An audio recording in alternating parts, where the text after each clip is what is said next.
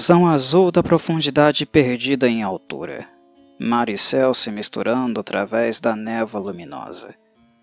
O dia é primavera e a hora, manhã. Apenas céu e mar, uma enormidade azul.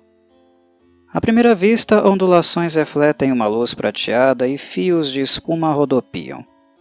Mas, um pouco mais longe, nenhum movimento é visível, nem nada além da cor. O azul escuro e quente da água alargando-se para derreter no azul do ar. Horizonte não há nenhum, apenas a distância elevando-se no espaço, com cavidade infinita se esvaziando diante e enormemente arqueada acima, a cor se aprofundando com a altura mas, bem no meio do azul, paira uma visão tênue das torres do palácio, com telhados altos com chifres e curvos como luas.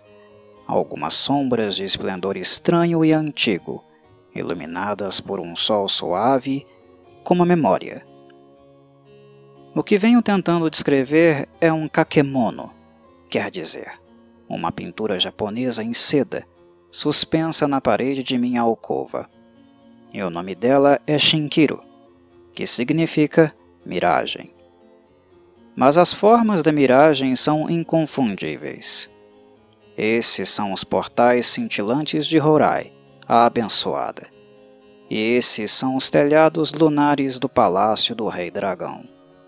E a moda deles, embora delineada por um pincel japonês atual, é a moda das coisas chinesas há vinte e um séculos. Assim, muito se fala sobre os lugares nos livros chineses da época. Em Horai não há morte nem dor, e não há inverno.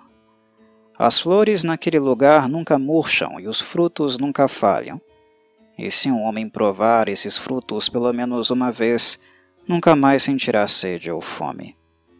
Em Horai crescem as plantas encantadas Sorinshi, Hikugo Aoi e Bankonto, que curam todos os tipos de doenças. E também cresce a grama mágica Yoshinshi, que vivifica os mortos.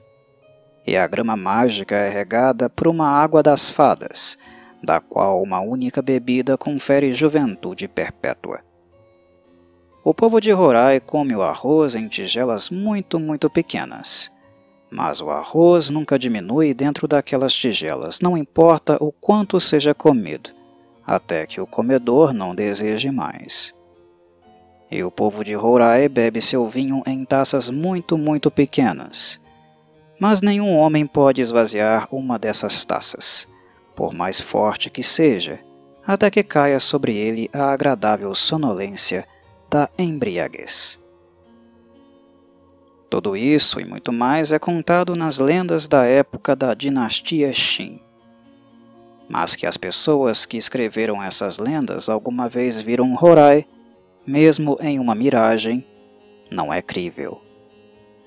Pois realmente não há frutas encantadas que deixam o comedor satisfeito para sempre, nem qualquer grama mágica que revive os mortos, nem qualquer fonte de água das fadas nem quaisquer tigelas a que nunca falte arroz, nem quaisquer taças a que nunca falte vinho. Não é verdade que a tristeza e a morte nunca entraram em Horai. Também não é verdade que não há inverno. O inverno em Horai é frio, e os ventos então mordem até os ossos. E o amontoado de neve é monstruoso nos telhados do Rei Dragão. No entanto, Há coisas maravilhosas em Horai. E a mais maravilhosa de todas não foi mencionada por nenhum escritor chinês. Quero dizer, a atmosfera de Horai. É uma atmosfera peculiar ao local, e por causa disso, o brilho do sol em Horai é mais pálido do que qualquer outro. Uma luz leitosa que nunca ofusca. Surpreendentemente clara mas muito suave. Esta atmosfera não é do nosso tempo humano. É enormemente velha. Tão velha que fico com medo quando tento pensar quantos anos ela tem. E não é uma mistura de nitrogênio e oxigênio. não é feita de ar, mas de fantasmas. A substância de quintilhões de quintilhões de gerações de almas mescladas em uma translucidez imensa. Almas de pessoas que pensaram de maneiras nunca semelhantes às nossas. Qualquer que seja o homem mortal que inale essa atmosfera, ele leva em seu sangue a emoção desses espíritos, e eles mudam sentidos dentro dele, remodelando suas noções de tempo e espaço de modo que ele só pode ver como eles viam, e sentir apenas como eles costumavam sentir, e pensar apenas como eles costumavam pensar.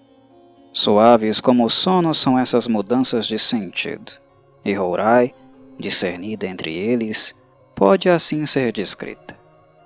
Porque em Horai não há conhecimento de grandes males, o coração das pessoas nunca envelhece e por ser sempre jovem de coração, o povo de Horai sorri desde o nascimento até a morte, exceto quando os deuses enviam tristeza entre eles, e os rostos então são velados até que a tristeza vá embora.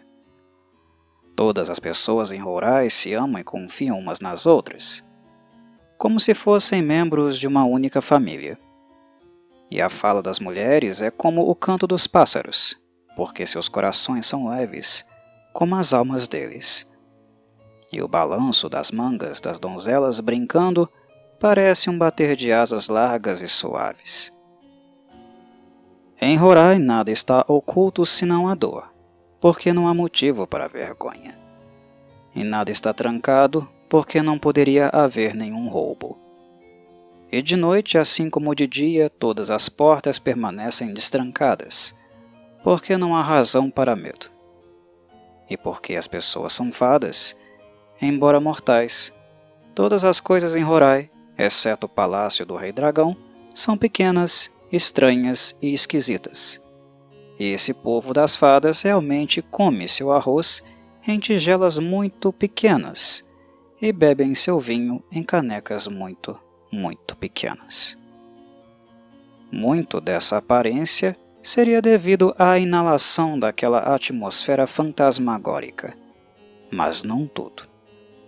Pois o feitiço feito pelos mortos é apenas o encanto de um ideal, o glamour de uma esperança ancestral.